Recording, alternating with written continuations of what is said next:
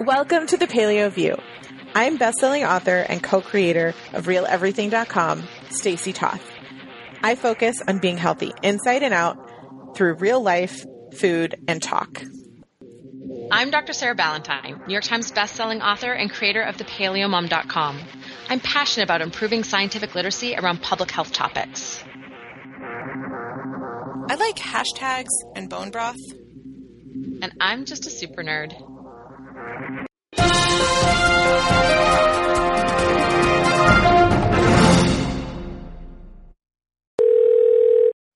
Hello, listeners.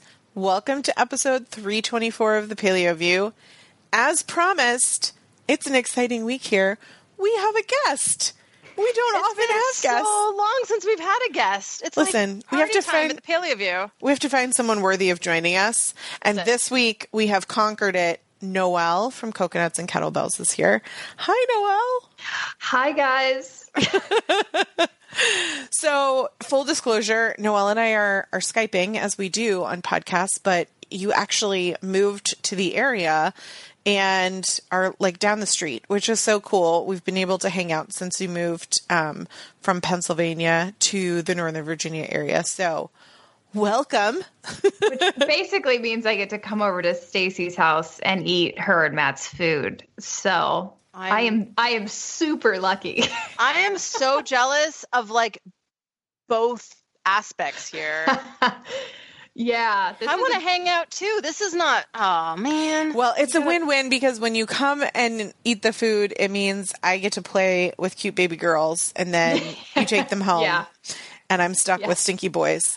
Um, and Sarah, you'll be here in not too long. I actually That's just true. messaged Noelle earlier today and said, oh, we're trying to plan um, something with people who are in the area while you're here. So we'll, ha- we'll make magic happen and we can all have a, a big paleo party. Um, but listeners, sorry, you won't be here for that, but we'll document it, of course, You'll as see we it always on Instagram. do. Yeah. That's it. Uh, but in the meantime, we thought it was high time to bring someone on the show to talk about fitness. We haven't talked about fitness in a long time, mostly because I think I said to Sarah, I can't mentally handle talking about fitness right now after my back injury. And that just kind of um, snowballed into way too long of not talking about it. But obviously fitness is super important to your health. And what is special about Noelle is that she has experience doing that sort of thing for long-term health and managing through chronic illness and all that kind of stuff, which we're going to talk about today. So if you're not familiar with Noelle, her blog is coconuts and kettlebells dot com. She also runs the Strong From Home program, um, and has a book as well, which covers um, a four-week personalized food and fitness plan. Um, and that's Coconut and Kettlebells also. So welcome, Noelle. And for what I haven't just disclosed, uh, maybe you can tell us about yourself. I love that you have uh, credentials and different kinds of things on how this all works together. And, you know, I'm a big fan. So make our listeners be big fans. Tell them about yourself. Yeah, I'll keep it short. I feel like the older I get and the more, especially becoming a mom, it's like all of a sudden my story gets so much longer and detailed. And I'm like, okay, I just got to knock this down. But the, the short and sweet of it is uh, when I was younger, I was always into fitness. I was doing all the fitness things. I was spent, I spent way too much time um, doing, tri- you know, training for triathlons and doing marathons. And I'd run, oh my gosh, so many miles. And it really was a mindset issue. It, uh, you know, I always thought it was because I just loved the training. I just loved triathlons. And, you know, that was the story that I told myself, and I kept getting praised for it. And people would tell me how much, you know, how, wow, you're so self, you just, you just have such self-control, and you're, you're so on top of it, and you're so determined and disciplined. And that just really fed into this ego of, oh, look at me, I'm better than everybody else because I can make myself run um, more than they can, uh, which is crazy to say now, but really that's what it kind of all boiled down to. And the reason that I really got hung up in all of that was because I had this kind of obsession with trying to control uh, my body and my weight, um, you know, like most people in high school, I started gaining weight and getting curves, and that was very normal. And that was fine. There was nothing wrong with that. But I, um, I perceived that as that was something, there was something wrong with that. And so I was trying to gain back that control, which I felt I didn't have anymore. And, you know, moving through college and all that kind of stuff, I really just destroyed my body doing what I thought, what everybody told me was healthy, which was, you know, working out all the time and eating, you know, low calorie and all that stuff. And I eventually broke, um, mentally, emotionally, physically. And it, that's when I, I found paleo, um, which I'm not anymore, but that's when I really found paleo and learned about a different way of a life, you know, living in a lifestyle. I had been a vegetarian and always eaten low fat. And the one thing that I'm so thankful to paleo, um, for is that it really taught me that maybe calories didn't matter so much, right? Like it, that was the only story that I had been told. And so I was able to release that from myself in terms of like this hyper control around calories and all that kind of stuff. And I was able to explore what it would be like eating more nutrient dense foods and not worrying about the calories, but exploring what my body needed and wanted and going off of that. And Um, you know, through the years, I've kind of ebbed and flowed and done different things. You know, of course, it started out as like, no, you, you didn't even eat an apple, you know, or carrots because it had too much sugar. And that, of course, was a disaster for me. And I was still trying to maintain this, you know, high level of CrossFit and high intensity training. And I thought, any sort of, you know, if you were, if you walked or you did water aerobics or you did the elliptical, oh my gosh, it was just like, how could you do that? You know, this is, this is the better way to work out. And I, like Stacey, um, struggle with back issues. I've had a chronic back issue my entire life. And, you know, a lot of the CrossFit stuff, while it's great, um, and amazing, I, again, was like wrapping my worth up into like how much I was backlifting and deadlifting and all that stuff. And I just pushed myself so far that I never really felt like I was healthy, to be quite honest. I felt like I was always run down and tired, and I, I was always nursing my back, always nursing some sort of twinge or ache or pain on my knee or my shoulder or whatever. I was just constantly, you know, sore and in pain, and, oh, I'm, you know, I'm trying to foam roll it out and all that stuff. And um, I got to a point where I had just, I, I was kind of done with it. Truthfully, it's when I got pregnant. Um, and I was just in so much pain that I thought, you know, what, like, why do I keep trying to go back to this? Uh, why do I keep, what, why do I keep thinking about, oh, I've got to get back to the deadlift. I've got to get back to the back squat. So once I had kind of had my nutrition in order and I had, you know, developed that, and I was eating a low inflammatory diet and I was eating plenty of carbohydrates and all that kind of stuff, it was really the fitness that was like the last thing for me where I kind of had wrapped up my worth in. And I think we still, you know, as humans, we still kind of struggle with this, um, wrapping our identity up into things that we do.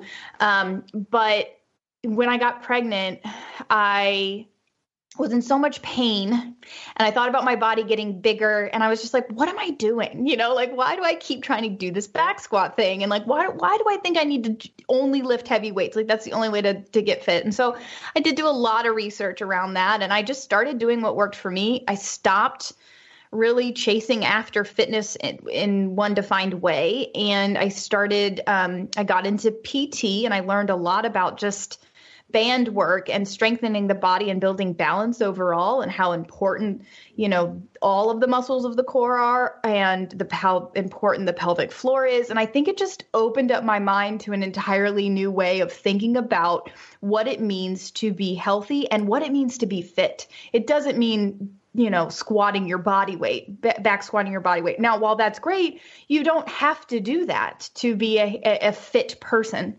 And I found that I felt a lot better. I actually, my weight stabilized uh, much more so. And I was able to just like maintain health by doing things that I like felt was right for my body. So if it was just some kettlebell work, that's all I did. And it wasn't like I was using the heaviest kettlebell. Um, you know, it was just basic short workouts. It was doing a lot of walking. And um, I've, I had a pretty tiring postpartum experience, as most moms do.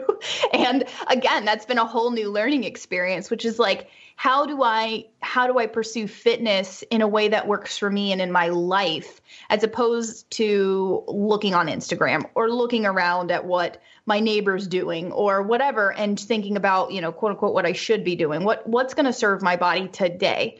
And so that is what I help people do now, is like, let's create a plan that is right for you, not what you think you should be doing, you know, in quotations. And whether that's working out ten minutes a day or doing a walk or just going for a gentle swim, like there's no such thing as, oh, I have to work out for an hour or it doesn't count, which that was always my mentality. You know, you just, you take the time you have and you do something with that. Um, and so that's kind of was the basis of Strong From Home. That's the basis. Really, the fitness section of the book is really all about that, which, of course, there are some very real truths about fitness, just as there are about nutrition. And so the book incorporates that, but it also incorporates the fact that mental health is paramount. And in my, in my opinion, even like even more important than your physical health, because it directly impacts your physical health. So if your mindset's off and your mental and emotional health is off, like, good luck trying to get physically healthy. So that's, that was trying to be the short of it, but ended up being semi-long. That's the stuff. Do you think that part of, because I, we, you know, I think we, I think you're right that we all have some aspect, some, something that we do in our life that we put a lot of our sense of self-worth into that thing. And, you know, I've observed, right, family members in my family who have lost that one thing. And it's basically like completely created a life crisis for them, because their mm-hmm. sense of identity is wrapped up into, you know, whatever that one thing is. And I wonder if it's because of the mindset piece, if we're literally making that thing a stressor by tying so much of our sense of self to whatever that external thing is. And when it comes to like fitness, right? Like fitness is a physical stressor. It's additive on top of a psychological stressor. This is one of the conversations I have with my A I peers all the time of like, you have to be really mindful when you're working out what your psychological stress is, because these things add, and you might not, you might be looking at exercise as being your stress relief, but it's not necessarily going to be that if you're doing something like CrossFit that's really strenuous on your body.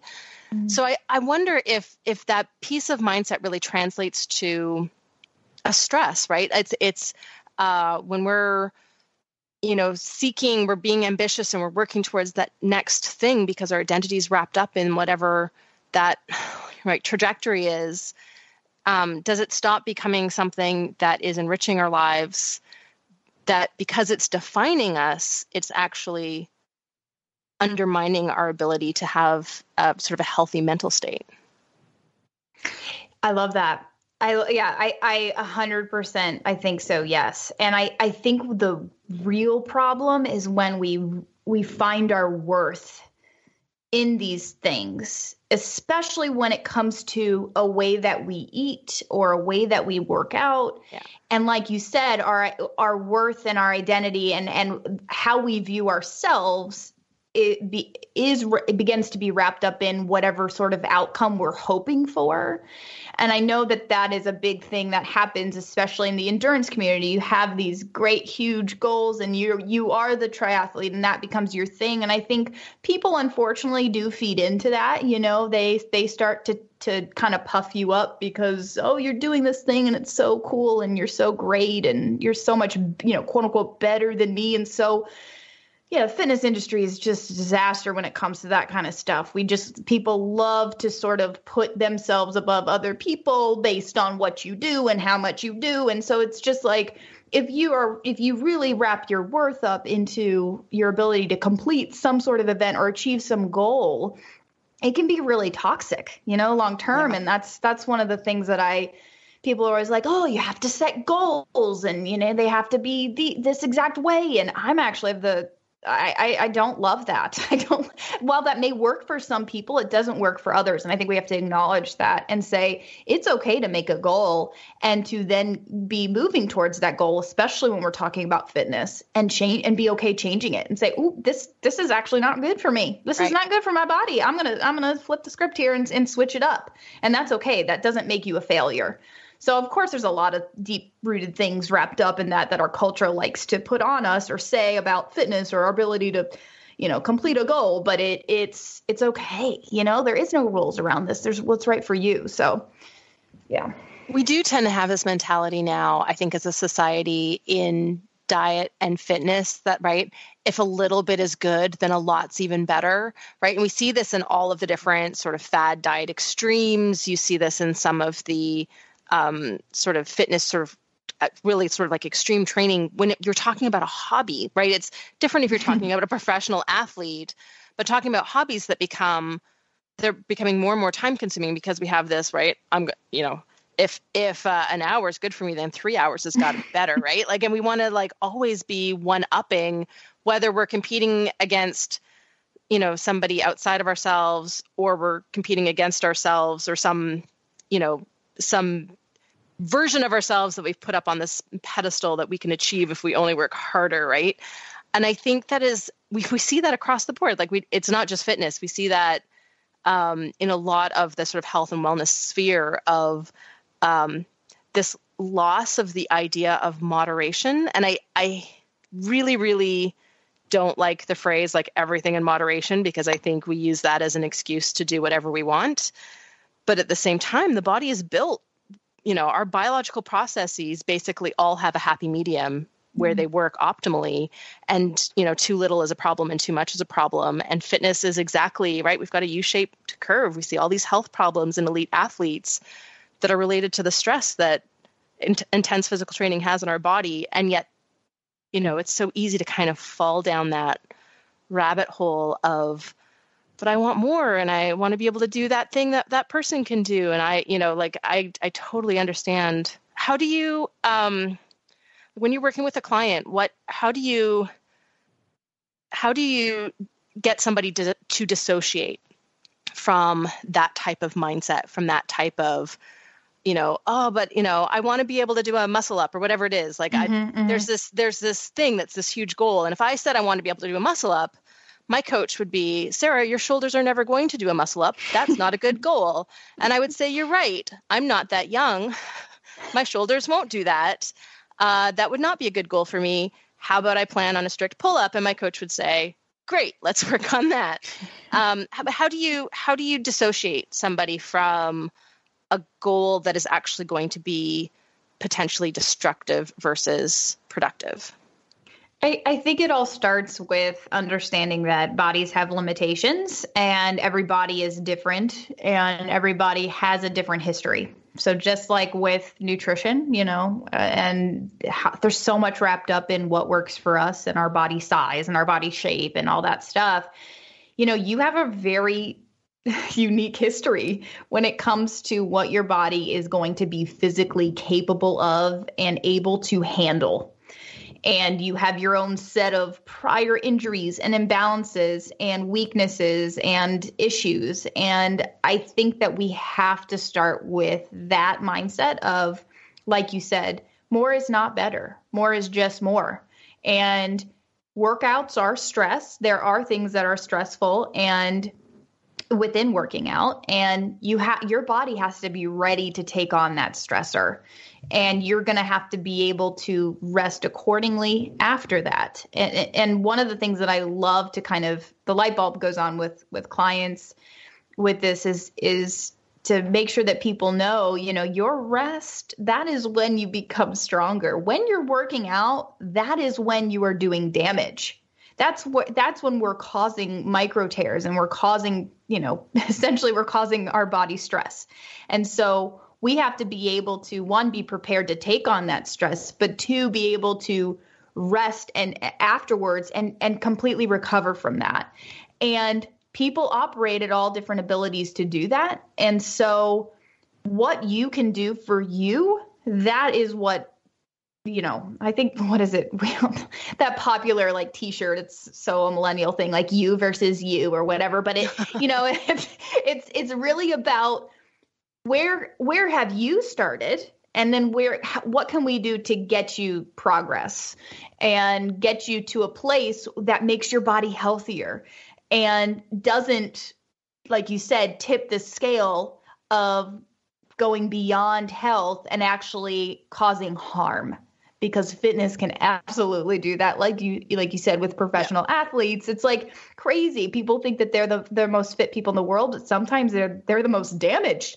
You know, they have the most injuries and they have a lot of chronic issues. And, um, so yeah, it's, it's really just a mindset thing. I love the uh, minimum effective dose Uh, oh, explanation yeah. where it's like, look, water boils at a very specific temperature. And if you turn up that knob on the, on your, on your, whatever, your stove, and you have a pot of boiling water, like adding more heat to that water doesn't quote unquote make it boil more, right? It's just redundant. It's, it's just, it's not used.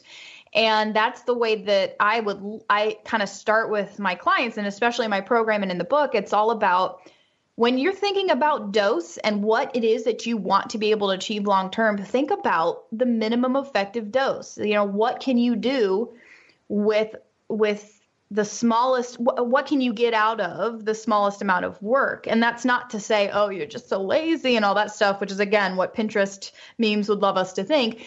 It's, it's really being smart about your long-term health, especially if you have a chronic issue like a back issue, or you have a chronic illness. You have to be very intense. Intentional with when and how much you expose your body to, you know, the fitness stuff, whether it's strength training or, you know, cardiovascular stuff or whatever. So, so, so what, what, okay. Sorry. Go, Stacey. That's okay. I, I just wanted to add, because I do think that there's a nuance to this that I don't want to lose. And as someone who trained really hard two to three times a week intentionally to give myself the rest that we're talking about, but Um, and also for strength training, um, it would take me three to four hours to do a strongman training day, not because I was going insane for three to four hours, but because you do an event.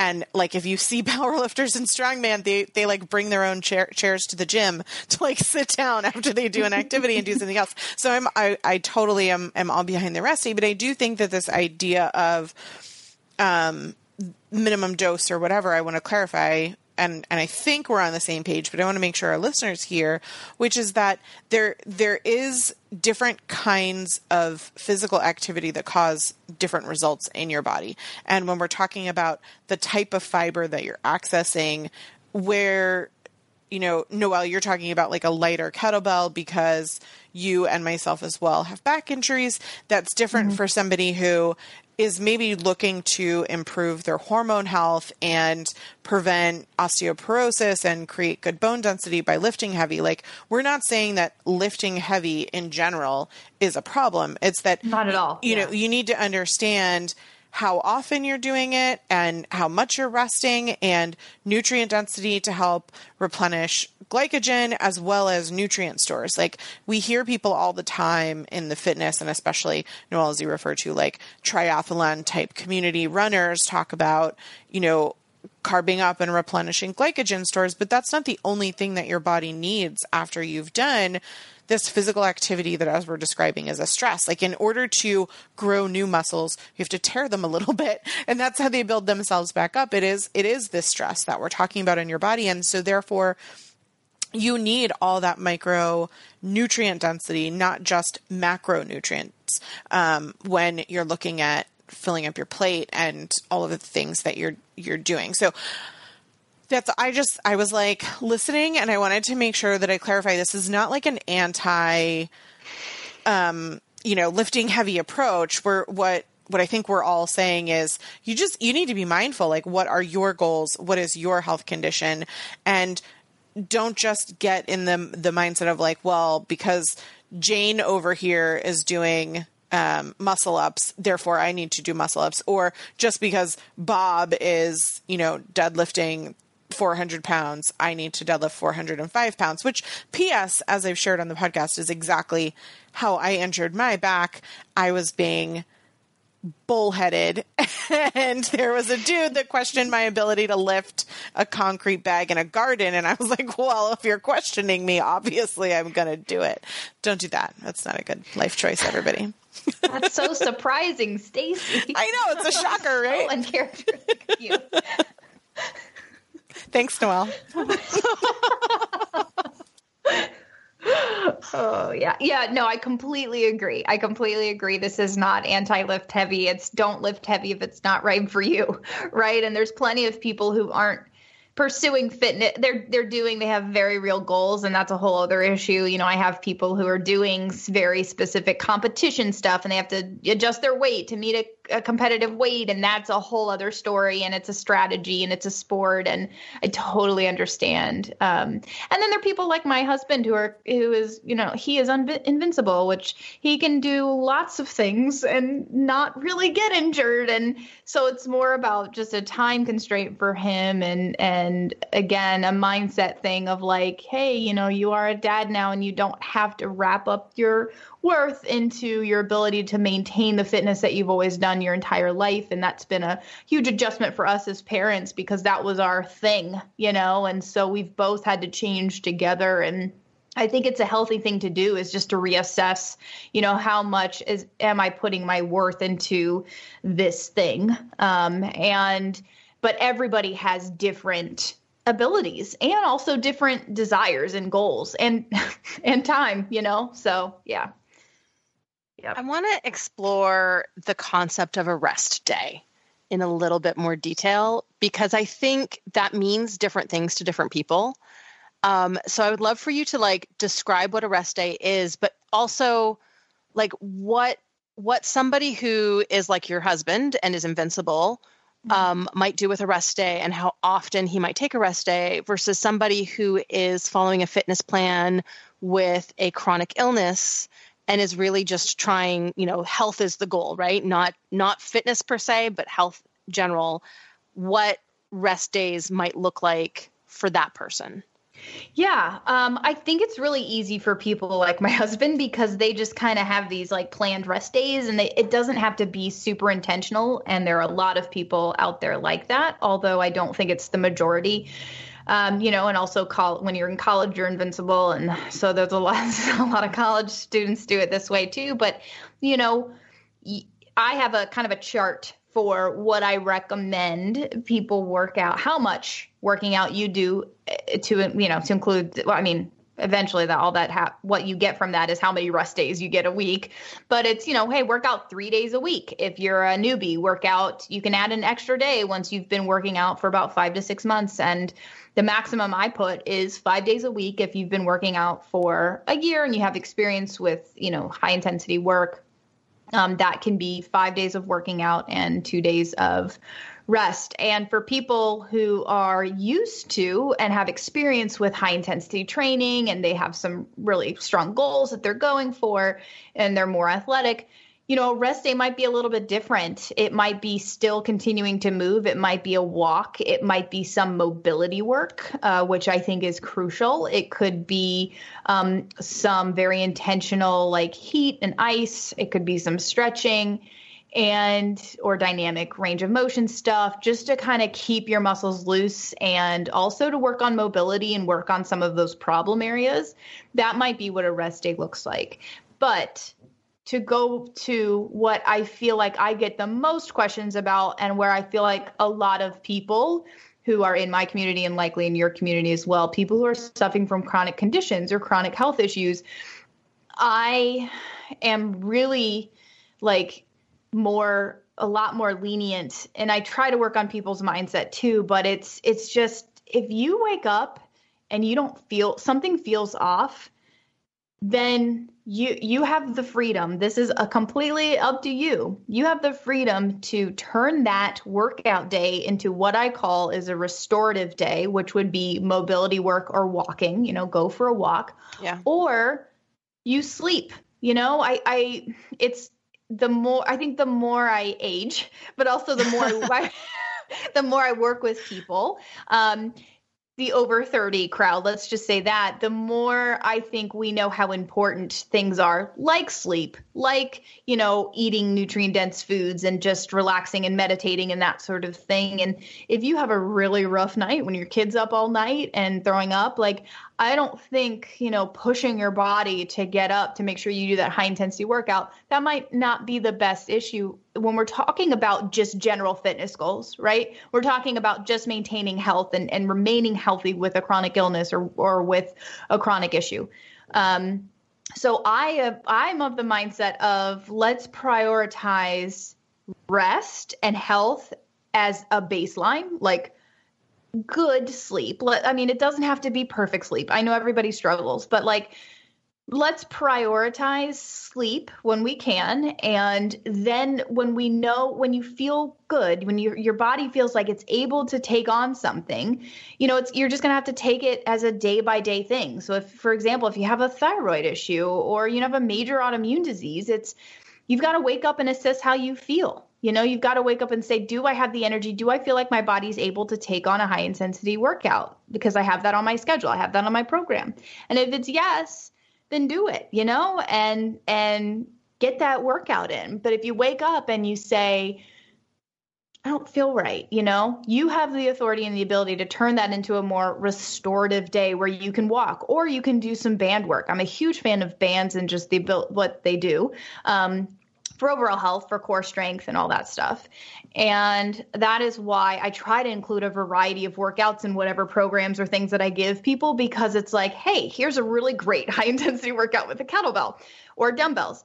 Um, if you can't do that, here's an also another really great workout that you can do with some bands. And so it's about giving people options. That's really what it boils down to is, is giving people options so that they can remain flexible. Now you have a, a program or a schedule, and it's usually you work out three days a week, and maybe that fourth day you do a walk or something like that. Um, or like I said, you can work out four days a week if you've been working out for, you know, consistently for five or six months, but that doesn't have to be the way that it always is. You have your planned rest days, which of course occur around the four days a week. So you pick out your, your days that you can work out, and you have your rest days, which to me, the scheduled rest days is you don't have to do anything. You can, you can just, you can work on mobility work. You can do a walk if you want, but you don't have to, right? Um, the unplanned rest days is where people really get hung up because they start to feel guilt or shame about not doing what was on the, the mm. schedule. And then it's like, well, if I miss that one, then I should just skip the, like, well, then what am I doing? I should just, I'm not even going to work out the rest of the week. And then it tumbles into like, you know, you just totally get off the rails, and then you have to start over again. And I just want people to stop with that, you know, and say, it is okay. It's cool to skip a workout.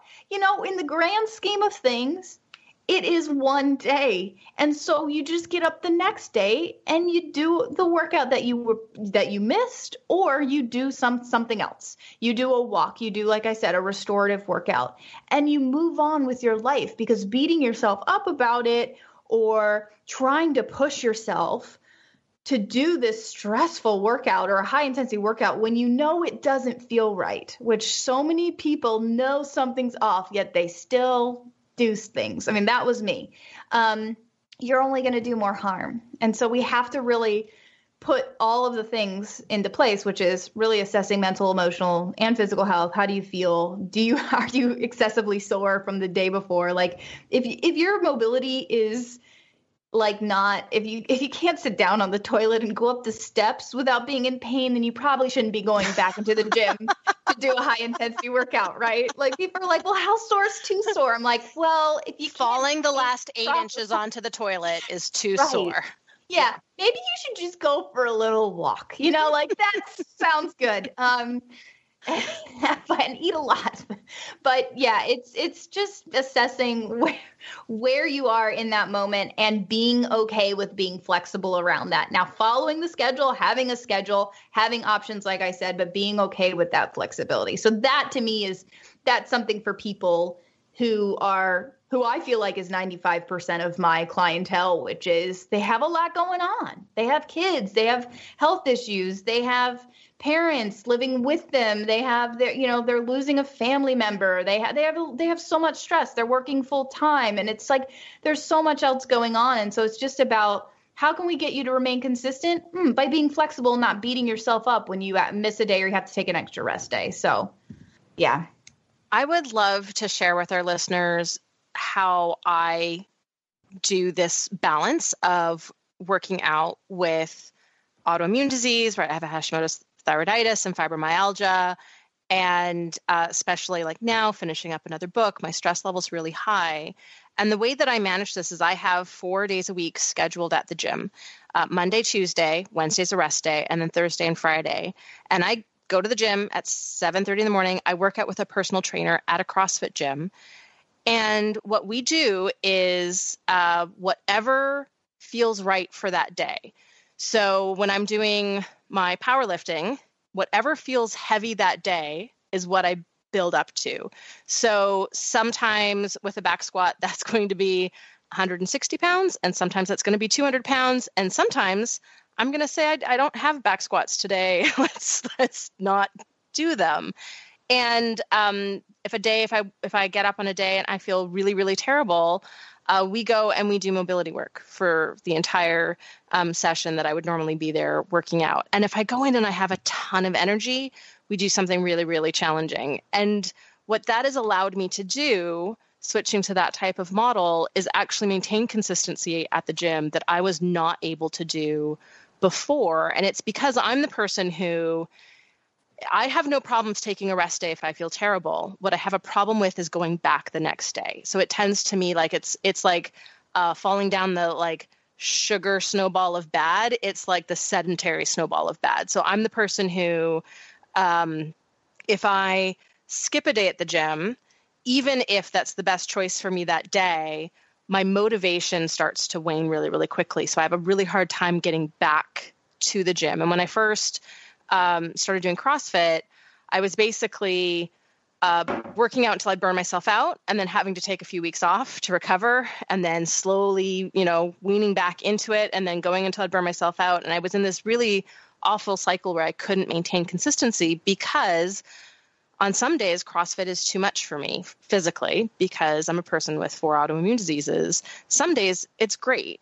And so switching to this model has allowed me, and you you don't need to do this with a personal trainer, although you do need to do this with some flexibility uh, in whatever, you know, location you're going to work out. But what this has allowed me to do is maintain that consistency while catering the intensity level to whatever is appropriate for me for that day. And it's been, um, I mean, it's been great. I've been working with my my trainer for over three years now. Yeah. And you know what? That's a great thing. I, I told my husband that I would love to just have a trainer so that I could outsource a lot of this stuff, because that's a great idea. You know, it's like it, we can get caught up in our heads so easily. Like you said, you miss a day and then it's like, it just tumbles. And I think yeah. that happens for most people. It's just like, I don't want to go, you know, just all of a sudden it's so hard to get back into the motion.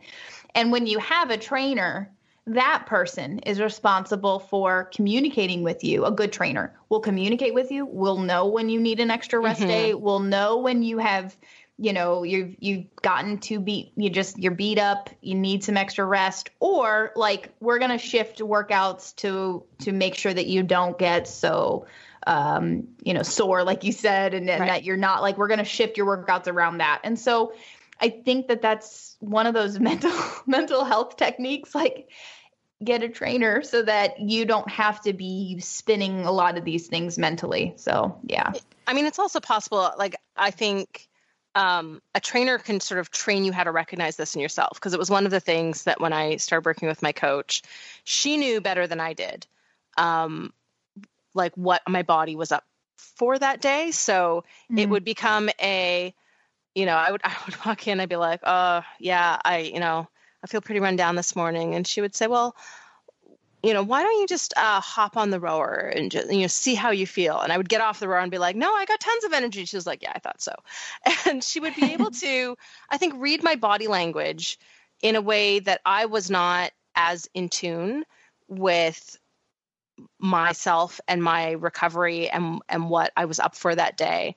And one of the things that's been great working with her is that I've learned that, like, you know, like if um, I, you know, moved away or if she moved away, I hope that doesn't happen because I mean, now I just enjoy hanging out with her is really why we keep working out together.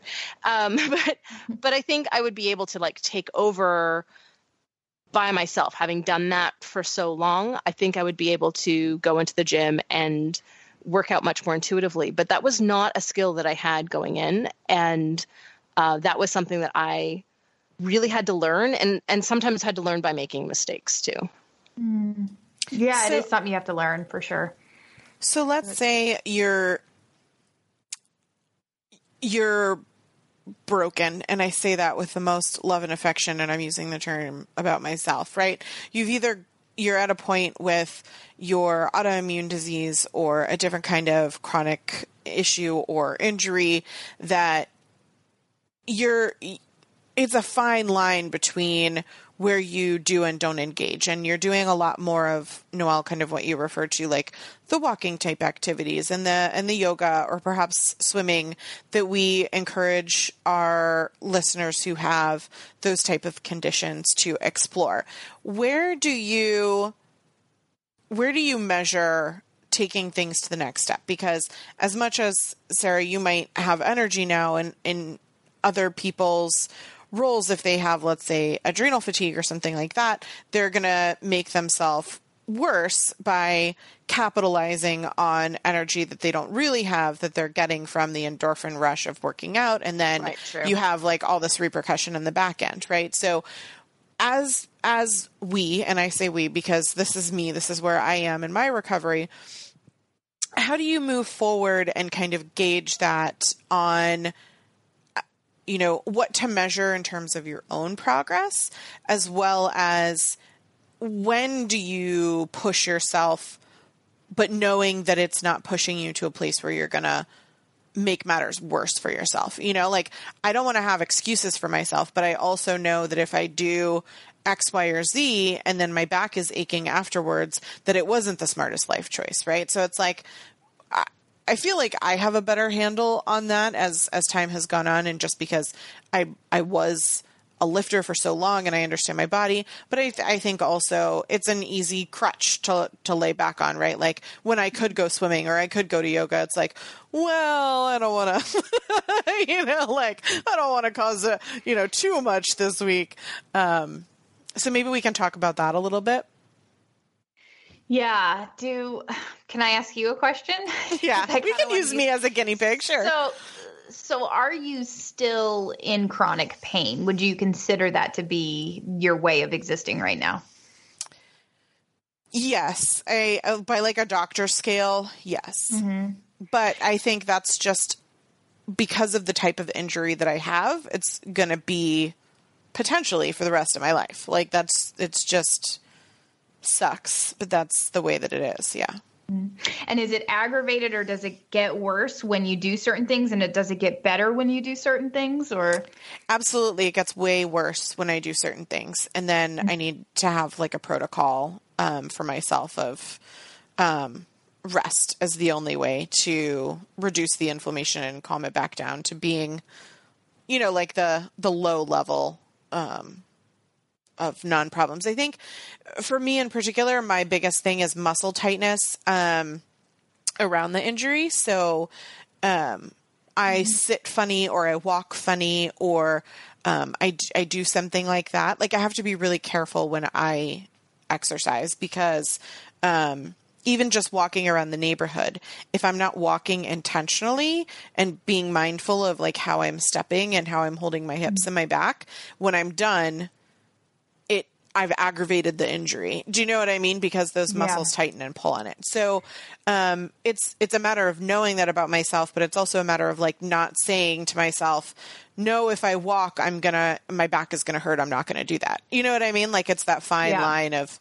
of pushing myself, uh, but also not re-injuring myself.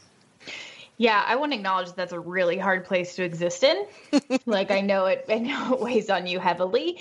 Um, It, it's hard. There are so many people who have chronic back issues and who have chronic knee issues or who are in chronic pain. And that's, that's really, really hard. And one of the things that, uh, one of the ways that I've had to work through it, um, I've pretty much been in pain for two and a half, three years with all of a sudden the last six months, I have not been anymore. And what I attribute that to is not doing the things that aggravate it. Um, number one, I learned that from my P T, um, because what it was, was, so this was just a, and this is the way it is with a lot of chronic pain. It's like, you don't necessarily have a set diagnosis. And so it was, it's just all about, okay, let's do what the things that we need to do that make you feel better. Um, and I personally, I always recommend people outsourcing that as much as possible. So try every sort of thing that you can. This is not talking to you, Stacey. This is talking to people in general. So first and foremost, like, I had to go through a bunch of P Ts, right, with chronic pain. And so my number one recommendation for people when they come to me about a chronic knee issue or whatever is do everything you can to research and find a really qualified P T. Um, and I think with a lot of women, especially childbearing years or who have had multiple kids, I have a lot of women who struggle with just undiagnosed or just weird S I joint pain and stuff like that. And so I'm on this real big kick of like, find a pelvic floor physical therapist. If you have incontinence, that's not, that's common, but it's not normal. It's a sign that there's something wrong. There's something, there's something not working correctly, and it can be um, remedied, and you can find um, stability again. You, you can absolutely find resolution. So, you know, finding and, and, and that like with a finding a functional medicine practitioner or, or, or an M D or a pediatrician, it's, it's a, you're going to have to do some interviews and you're going to have to do some searching, but I highly recommend somebody or people find a good P T to work with them on a number of different issues. And if that P T doesn't solve your issues, then get a second opinion. Um, I've been through quite a few, and this last one that I worked with, I think has been my ticket. Um, you know, explore acupuncture, explore chiropractic care, um, and do all of those things that you can do, because I, be- I really think that there's gotta be some way that most people, like, yes, you're going to, some people have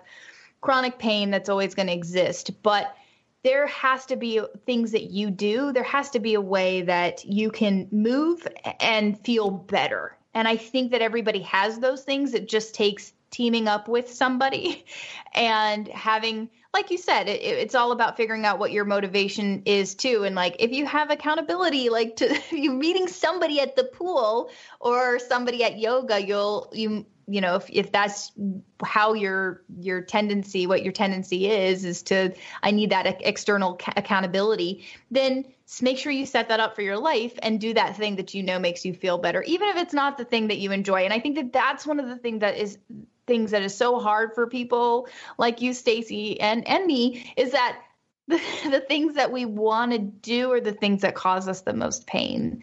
Um, and, and so it's hard to not to do the other things that we know, um, create, like, you know, less pain for us or do help our condition. And it's harder to get the motivation to do that. And so that's where really trying to play into other, our motivation, our personal motivation tendencies, whether that be external accountability or, or just making sure we're writing it down and holding ourselves to that appointment, or making sure we have a babysitter come at the house so that we can go do that thing. Um, That's where we have to get a little bit more vigilant with that. But I, I just, I, I feel for you. I feel for all the people who are in chronic pain. And my recommendation is usually stop doing the things that hurt it and try to team up with a physical therapist or somebody who can really help you find the things that work for you. Because for us, it was always, you know, my back condition was always, well, let's do glute training and let's do this band exercise. And I would, you know, we'd do that for a few days and I'd come back and I'd say, I'm getting worse. And she's like, okay, we're checking that off the list. Even though this is supposed to be perfect for your condition, we're not ever going to do that again. And so we would do the things that made it feel really good. And she let go of trying to diagnose me and started figuring out, you know, what are things that we can do that when you leave here, you feel better than when you came in. So that's my part of the discussion. I, I, I just, I wonder what your perspective is, Stacey, though, on that, um, because I, I know it's been a reoccurring issue for you. Um, do you, do you feel like there's certain things that really do help you get, get more motivated, or? I think, honestly, I mentally have not been able to do that. Um, and because I'm just disappointed that I'm not doing what I want to be doing, like you said, right? Like I, I don't yeah. want to be doing the the slow movements. I want to be doing heavy lifting, and um, that's I'm I'm not at a place where I can do that, and so it's taken some time to mentally accept that, and I am at a place where I have um, accepted that now. So what um, I'm doing is kind of what you're doing. I, I was working with someone who was a personal trainer and who was trying to get me back to lifting heavy. And what I found is that I was pushing myself because that person wanted me um, having a background in their, uh, they were a competitive strongman and also like a physical therapist, personal trainer. And so their motivation was getting me back to being a strongman. And I was mm. using that as like a, yes, yes, I can deadlift today. I can, I can do it. And then I was, I was re-injuring myself, and I, I had, you know, a flare, and I was like, this is because I like, I'm not taking care of myself mentally, and I need to pull back from that. And I need to refocus. Um, And so I've been uh, actually talking recently to the boys about joining the Y and getting a swim membership this winter. Um, it'll be good for them to continue to swim because they do the swim team in the summertime. Um, and it'll be good for me to have accountability partners. And like uh, potentially I can do water aerobics like my grandmother used to do. She loved water aerobics at the Y. And I just am going to laugh about it. And um, my issue is I really need uh, f- like flexibility and stretching as like a as a planned activity. And I think that's been the hardest thing for me is like um, – when it's not formal. And I think that's what um, is great about your Strong From Home program is it's something that you can make formal from home. And honestly, I'm, I might be h- hitting you up and doing that myself for um, a, a plan for me to do the activities that will help my back when it comes to not my back injury itself, but the muscle tightness that I was talking about, right? Because the more right. that I, the more flexibility and the stretching and things that I do, the more it'll help. And so from the perspective of our listeners, I think the reason I, I brought myself up as kind of like a example in this is I think that there are so many people who are on that cusp of, I really want to do it, but also if I do certain things, it will cause a boomerang effect, whether it's with, you know, an autoimmune disease or adrenal fatigue issues or, you know, there, like you said, injuries beyond just a back. Like there are so many different things that um, because you want something, you might justify in your brain, it's okay to do it, or vice versa.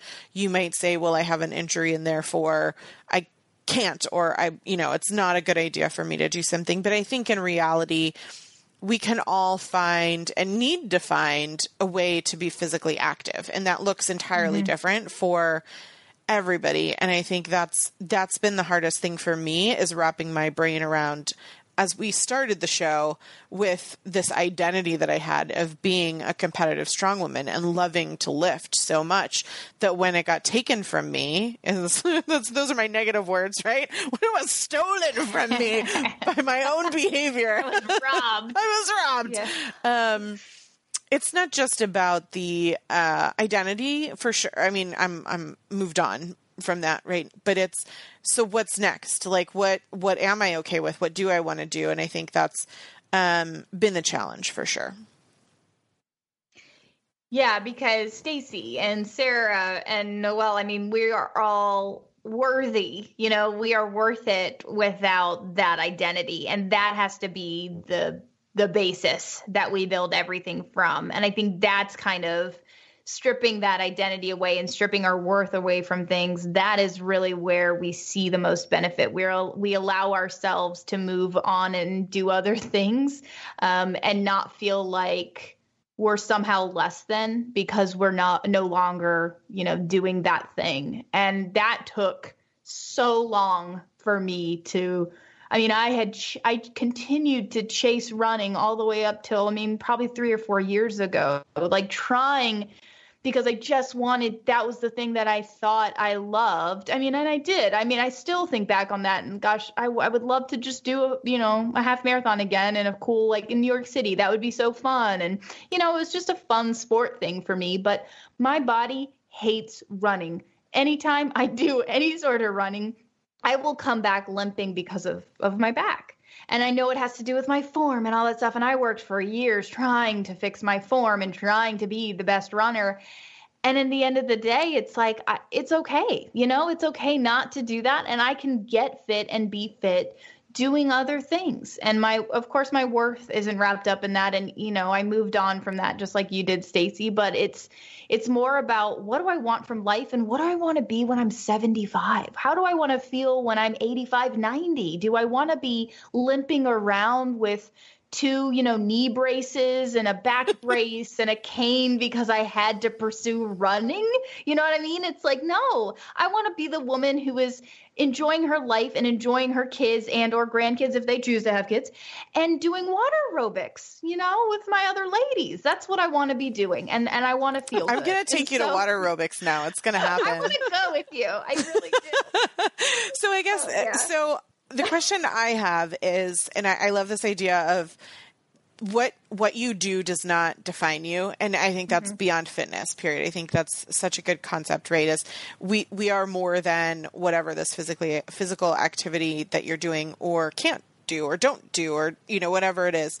Um, so how, how does one measure progress? Because I know from from knowing you that the answer is not physical appearance, right? Like how how do you measure success right. and progress? Right. So it's definitely not the number on the scale, um, which is how the fitness industry and the dieting industry loves to direct all of our efforts so that we do anything and everything to try to get the number on that scale to move. And all three of us know that there are plenty of things you can do to get that number on the scale to go down that are very unhealthy. And you can get a lot healthier and not actually lose any weight. I've I've had countless people who, I've had people write into the podcast who would say, I was doing this thing, I was doing this great fitness program, and I was feeling awesome, and I had so much more energy, and then I got on the scale, and I didn't lose any weight, and I stopped doing it because it obviously wasn't working. And I was like, whoa, whoa, whoa, what? Like, I can't, like, it just, that is how we've been programmed. And so the there are two, two major ways. And the the first way, I think, is probably the most impactful, which is your numbers, your blood work, you know, like what, do, what are, what are your numbers? What do they say? What is your blood pressure? What are your inflammatory markers like? What are your, like, what are your hormonal, what's like, what's a hormonal panel look like for you? And it's a lot, like you can get as many numbers pulled as you want, but what are the things that are important to you? And I think that people already have that information because a lot of times what sparks interest in fitness and nutrition is some sort of health condition. You know, we see, we either have, you know, a major um, kind of shocking moment that kind of wakes us up or something just slowly is progressively chronically getting worse. And we start to get older and have kids and we're like, what do we like? We need to work on this. So getting some very specific blood work taken before you get into that and making sure that you are using that as a marker and getting that pulled later on. And let's say three or maybe, maybe six months into your, your, changes, whatever fitness program you're doing and pursuing and seeing how those numbers have changed. I think that's probably the most powerful. Um, when it comes to actual fitness and what you're doing, uh, you know, progress occurs in very small incremental shifts, very small incremental shifts. And so sometimes if we're not tracking them and we're not recording them, we think we're not actually getting any better because we, oh, we're not actually lifting a, like a, five pounds heavier, ten pounds heavier. And truthfully, progress can happen all over the place. So you can be able to do a workout a little faster. So that would be being able to do something like time-wise, seeing time improvements. You could be able to do, like see an increase in the amount of reps you can do. So instead of doing five intervals, you can now do six after a few weeks. Um, instead of using ten pound dumbbells, you can maybe do the workout doing with twelve pound dumbbells. So that would be an increase in weight. And if you take like a little, you can just use a basic notebook. Um, but I do have like a progress or an activity tracker that comes with Strong From Home. That's a digital thing, but I do, I, I'm old school. I like to write it actually, like write it down while I'm doing it. Um, you know, you can do a workout, write it out, and then in the corner say, this was the time it took. This is what I was able to do. This is the weight that I used.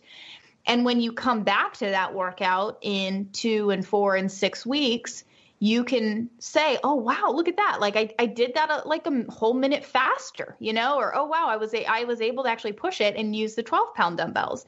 And it's so easy to miss that stuff, but that's, that's huge progress. All those tiny little shifts add up to be, to show us that we're making real, you know, strength and efficiency and aerobic gains. So yeah, not that complicated, but you know, it's really important in my opinion.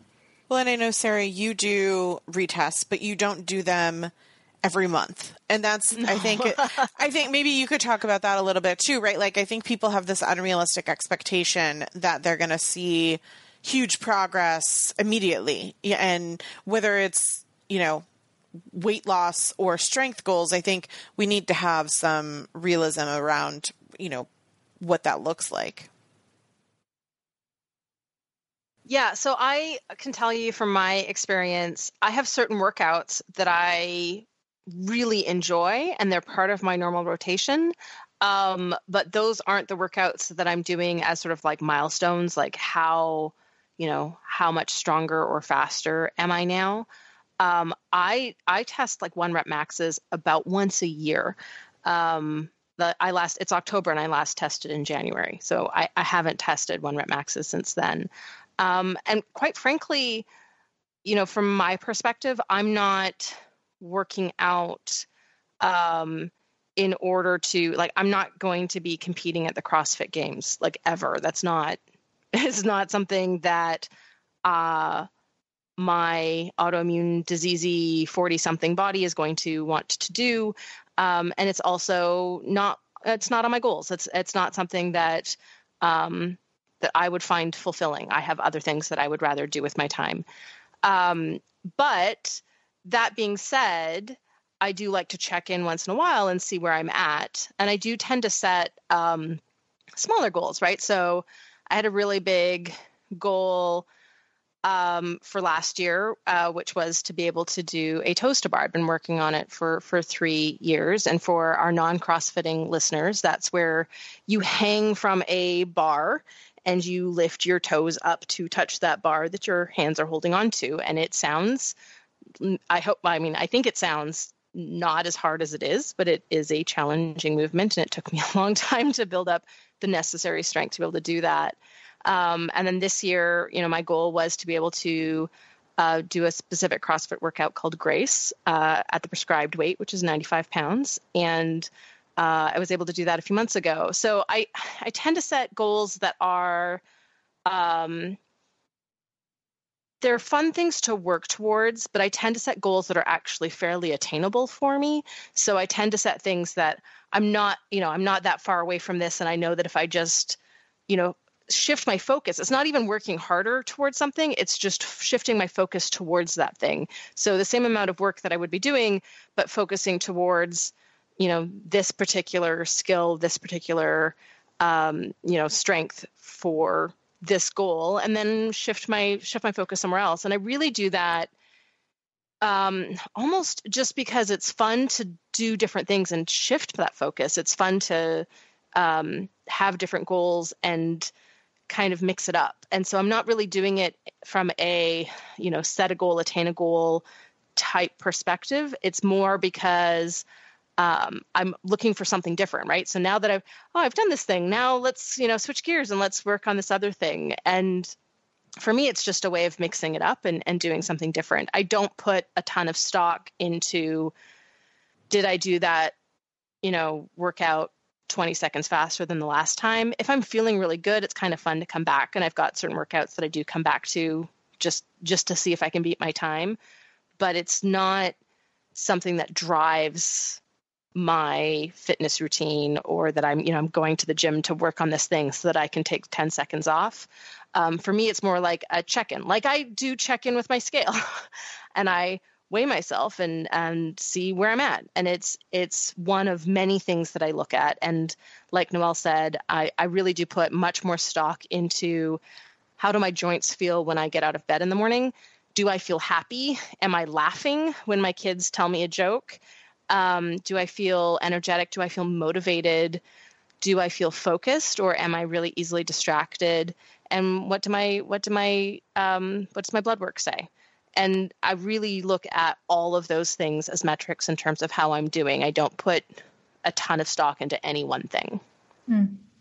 I like that a lot. And to speak to my example before of the woman who was like feeling better and then it didn't, she didn't see it, you know, on the scale. It's, that's, I think, a huge one too, that's overlooked, is how do you feel, you know? Yeah. And and you just described that perfectly, which is like, oh, like, yeah, because I got into fitness, all these things changed and I was able to do things, you know, like my body allowed me to do new things, um, whether that be have more energy and sleep better, which is, you know, can be a result of, of fitness, um, or like interacting with my kids more and having the energy to do so, or play in games that they play and, and those sort of things. So, yeah.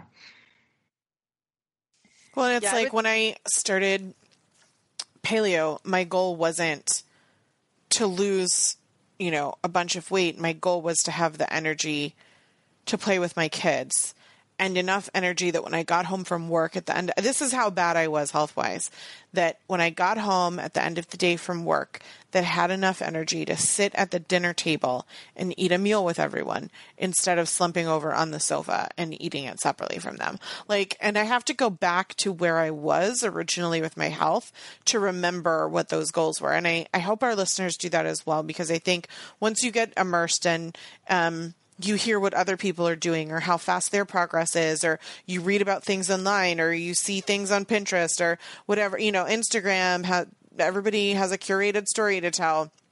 I think you lose sight of what your goals are and where you were. And I think, you know, for me, and Sarah was the same way, you know, Sarah got off a ton of medications and, you know, I, I had all of these um, immediate improvements and energy and all of these kinds of things. And so when sometimes it feels like you're not making the progress you wanted, or in my case, you know, I, I had to take some backward steps in my progress because of an injury, like it's still big picture.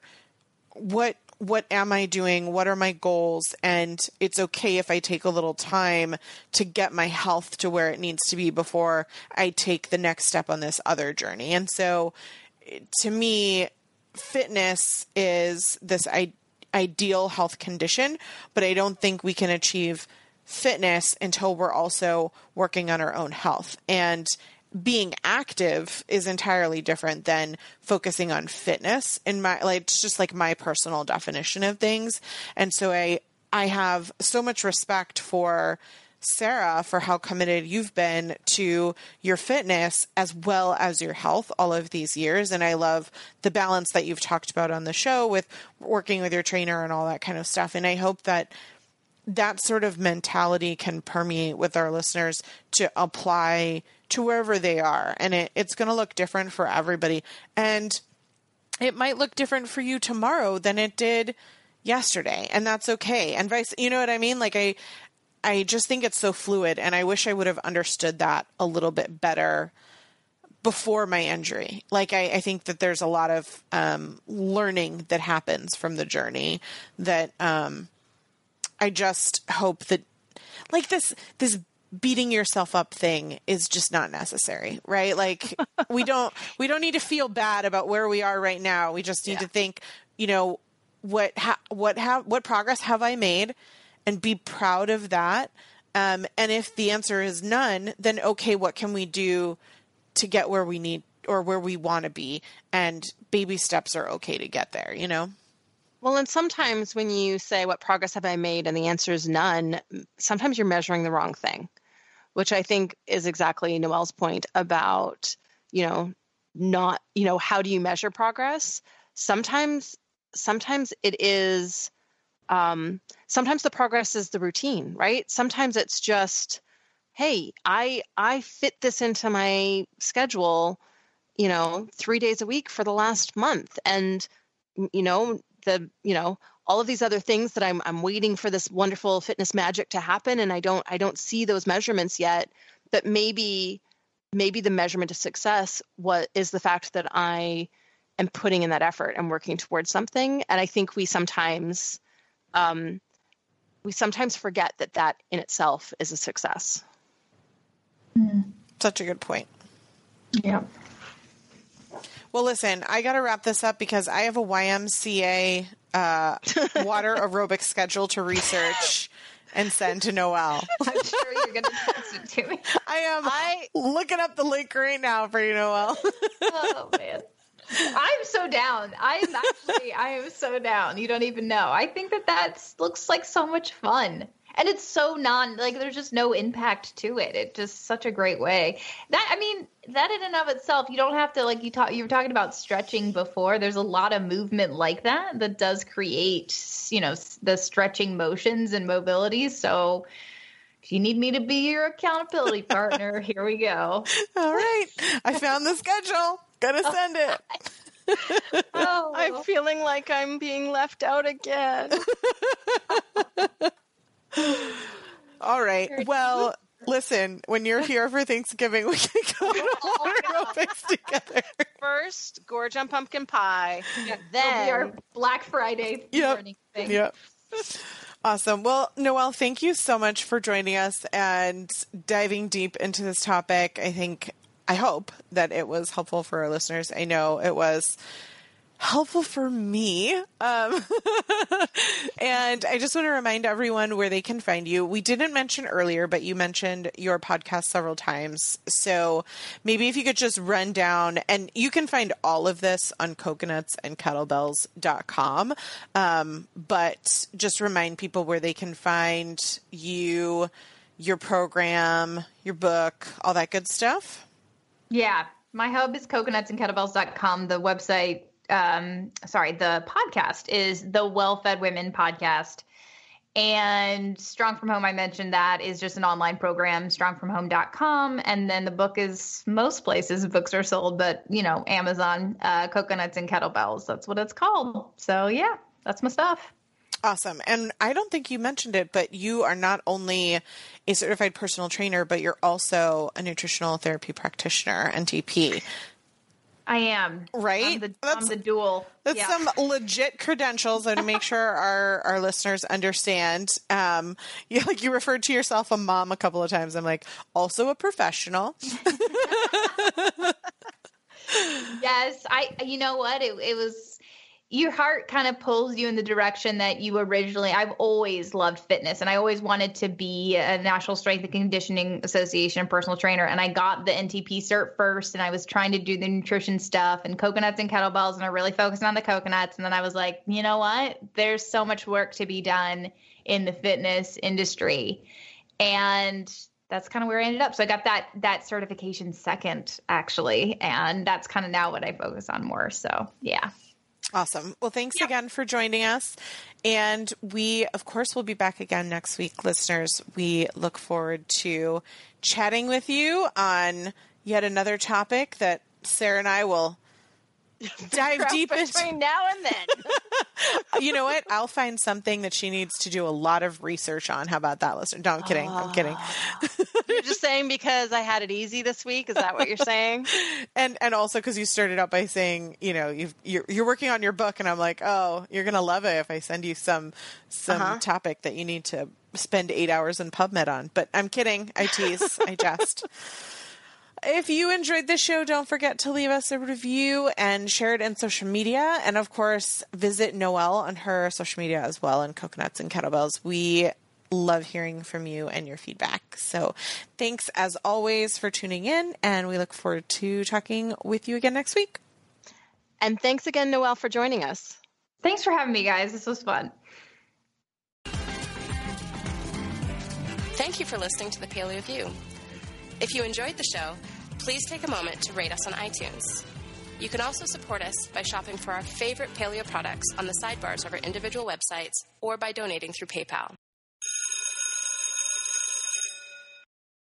Um, you have to like start it like it's going to be a group to begin with. Um, otherwise, it wanted to charge me like twenty-three cents a minute to talk to you, Noelle. And as much as I oh, like no, you... No, no, no. No, no, no, no. You know. did did you try hitting on the little person with a plus sign beside them in the top right? There was none of that on my uh, call. I see. Yeah. This new version of Skype, I'm not a fan. It's like clearly made for millennials. I figured it out because I'm a millennial. But just barely. Barely. Barely. Yeah. Five minutes late. What you guys didn't know was that every time I muted, I had a horrible coughing fit. See? Oh, no. It was so great to have three people on the show. I wouldn't have been able to do a science show.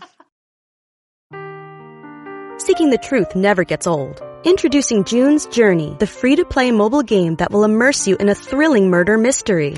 Join June Parker as she uncovers hidden objects and clues to solve her sister's death in a beautifully illustrated world set in the roaring twenties. With new chapters added every week, the excitement never ends.